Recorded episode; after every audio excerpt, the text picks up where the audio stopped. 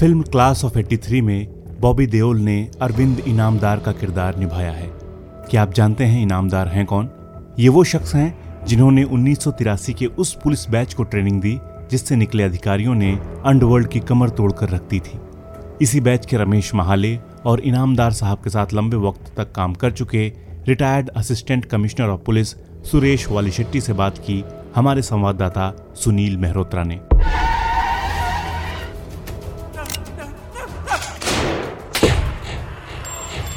रमेश महाले ने 26 ग्यारह मुंबई अटैक, पत्रकार जेडे मर्डर केस जैसे हाई प्रोफ़ाइल 12 केसों की जाँच की थी। इन सभी में अपराधियों को या तो फांसी मिली या आजीवन कारावास। हमारे प्राचार्य थे अरविंद सिद्धेश्वर इनामदार ऐसे कहा जाता है 1983 के बैच के पीएसआई को जिस प्रकार ट्रेनिंग मिली, उस प्रकार ट्रेनिंग ना तो पहले किसी बैच को मिली, ना तो उसके बाद के बैच को मिली। इनामदार कड़क स्वभाव के थे, खूब अनुशासन प्रिय लेकिन ट्रेनिंग ले रहे पुलिस वालों के खाने पीने और दूसरी ज़रूरतों का भी ख्याल रखते। उनकी ट्रेनिंग भी अलग किस्म की होती। वो प्रैक्टिकल ट्रेनिंग में ज़्यादा यकीन रखते थे।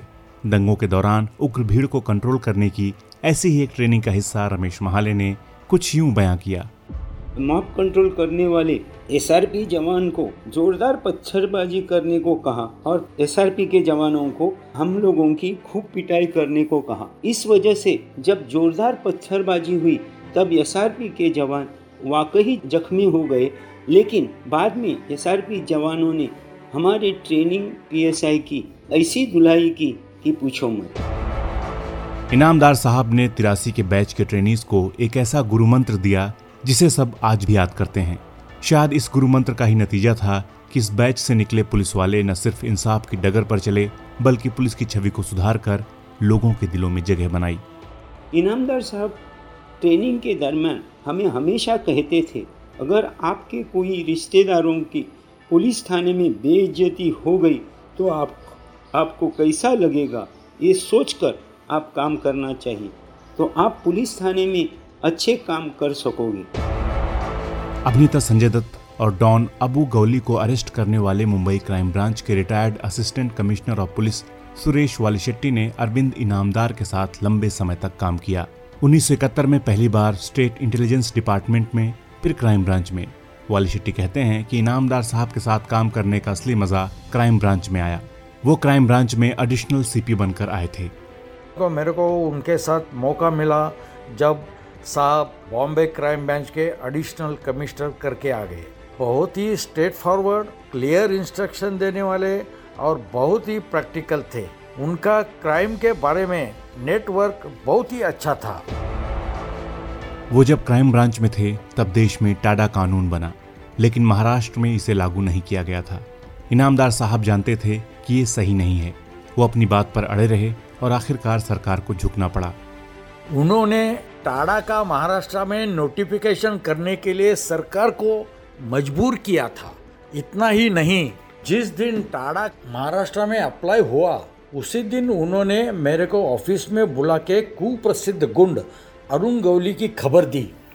और उसको गिरफ़्तार करने के लिए जो प्लान किया था, वो इतना बेहतरीन था कि गौड़ी उनके साथीदार छूट नहीं पाए। अरुण गौड़ी टाड़ा का पहला आरोपी बना और पहली बार वो कन्वेक्ट हो गया।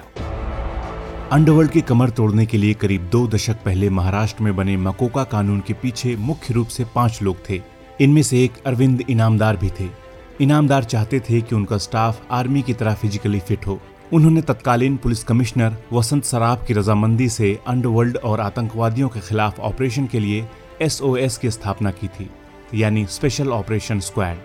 उन्होंने एस की स्थापना करके सबको अच्छा ट्रेनिंग का बंदोबस्त किया, जो कि बड़े बड़े गुंडों के साथ सामना कर सके।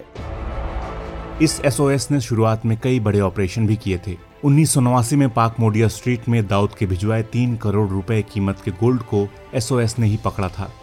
अरुण गौली की दगड़ी चाल में रेड एसओएस के लोगों ने ही कई बार डाली। नब्बे के दशक में लोखंडवाला में एक चर्चित एनकाउंटर हुआ था, जिसमें माया डोलत समेत आधा दर्जन लोग मारे गए थे। इनामदार का एक ही मोटो था टिट फॉर टैट यानी जैसे को तैसा।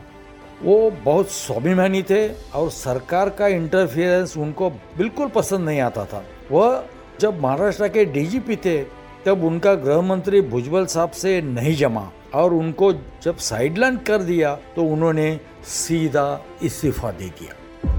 कुछ साल पहले जब संवाददाता ने अपने भुजबल प्रकरण के बारे में पूछा तो उन्होंने एक लाइन में अपनी पूरी बात कह दी थी। मैं खुददार आदमी हूँ, अपना जमीर नहीं बेच सकता। अभी आपने सुना हमारा खास पॉडकास्ट जुर्म की दुनिया से ऐसी ही और कहानियाँ हम आप तक लाते रहेंगे। अब अपने दोस्त रोहित उपाध्याय को दीजिए इजाज़त। सुनते रहिए नवभारत गोल्ड। नमस्कार।